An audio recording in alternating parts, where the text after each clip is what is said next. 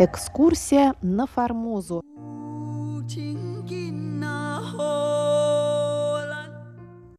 В эфире рубрика «Экскурсия на Формозу». У микрофона Мария Ли.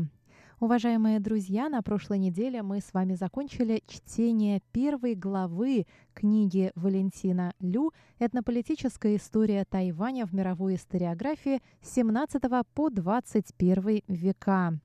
Я предлагаю прерваться на время и вернуться к первоисточникам. Предлагаю вашему вниманию повтор моего цикла передач, с которого, собственно, и началась в свое время рубрика «Экскурсия на Формозу». Это «Экскурсия на Формозу» Павла Ибиса. Статья под таким названием была опубликована в журнале «Морской сборник» в 1876 году, первом и втором номерах. Павел Ибис посетил Тайвань зимой 1875 года и фактически прошел весь остров пешком с юга на север.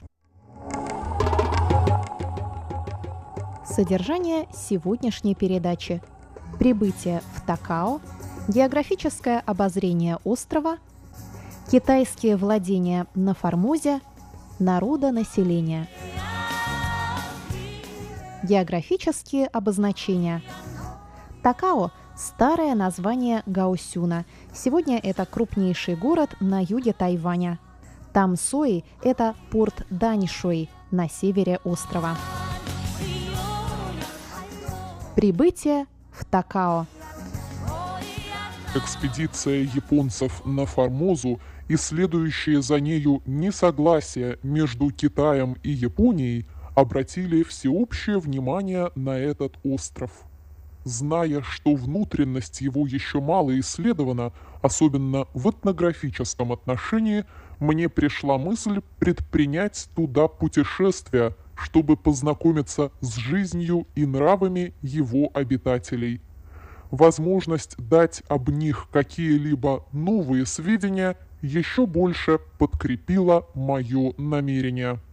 В конце декабря корвет «Аскольд» прибыл в Гонконг, где ему предстояла долгая стоянка.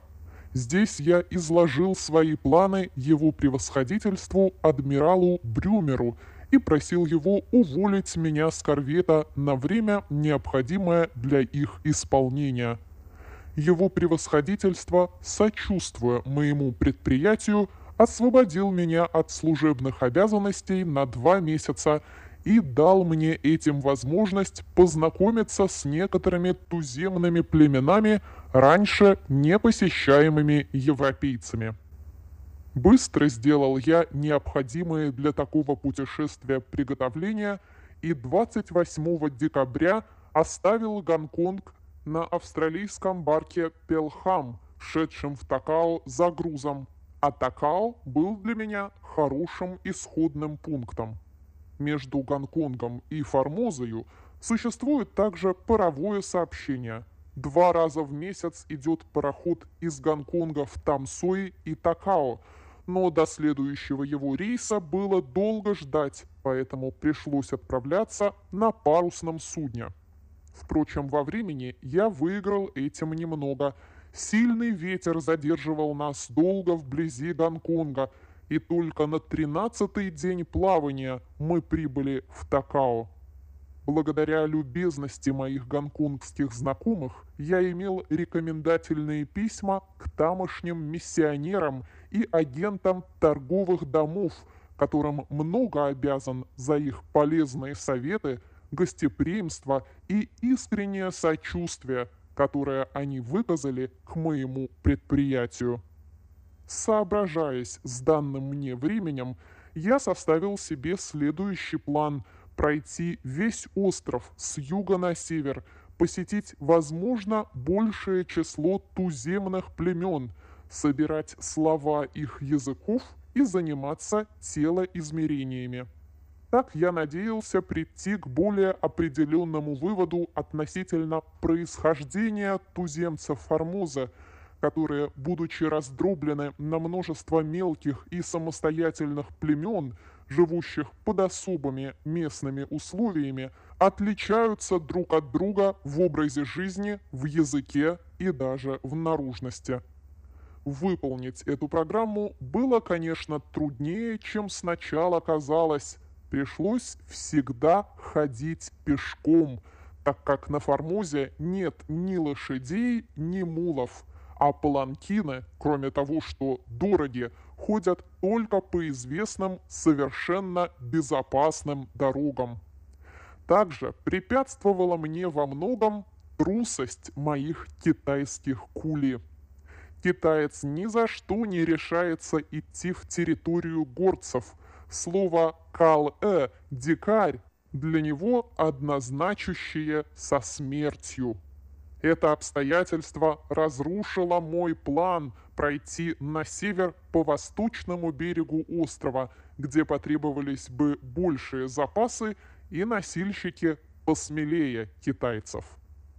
Постараюсь передать здесь все виденное мною, не распространяясь много о личных моих приключениях.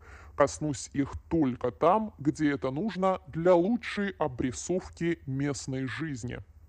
Но, прежде чем приступить к рассказу, позволю себе сделать краткое географическое обозрение Формоза.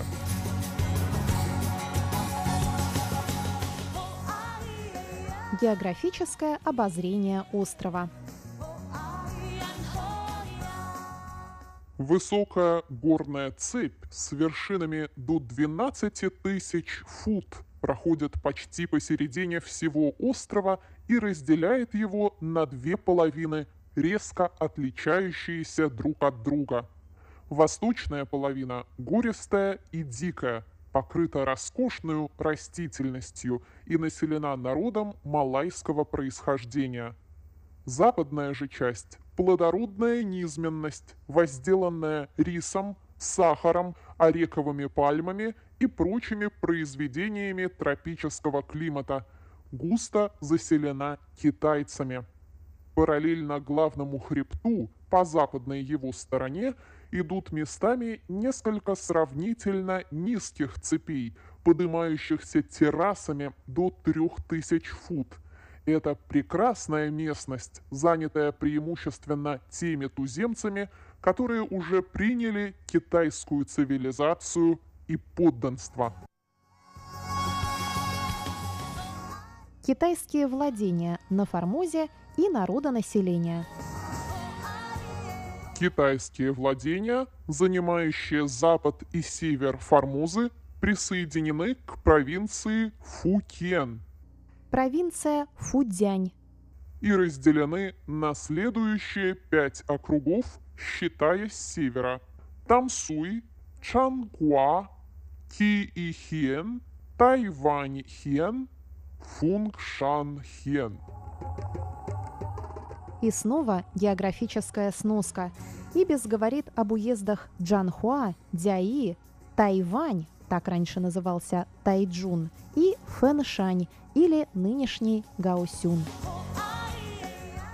Все эти округи управляются гражданскими мандаринами третьего и четвертого класса, которые находятся в зависимости от вице-губернатора в Тайванфу. Различные данные численности народонаселения на Формозе чрезвычайно расходятся между собою. По китайским спискам оно превышает 10 миллионов. По Customs Gazette в одном округе Тайваньхен 7 миллионов. По мнению же генерала Лежандра, бывший консул Соединенных Штатов в Амуе, она не более 3 миллионов – что кажется вероятнее. Дорогие друзья, полную версию этой передачи вы можете услышать на нашем сайте ru.rti.org.tw.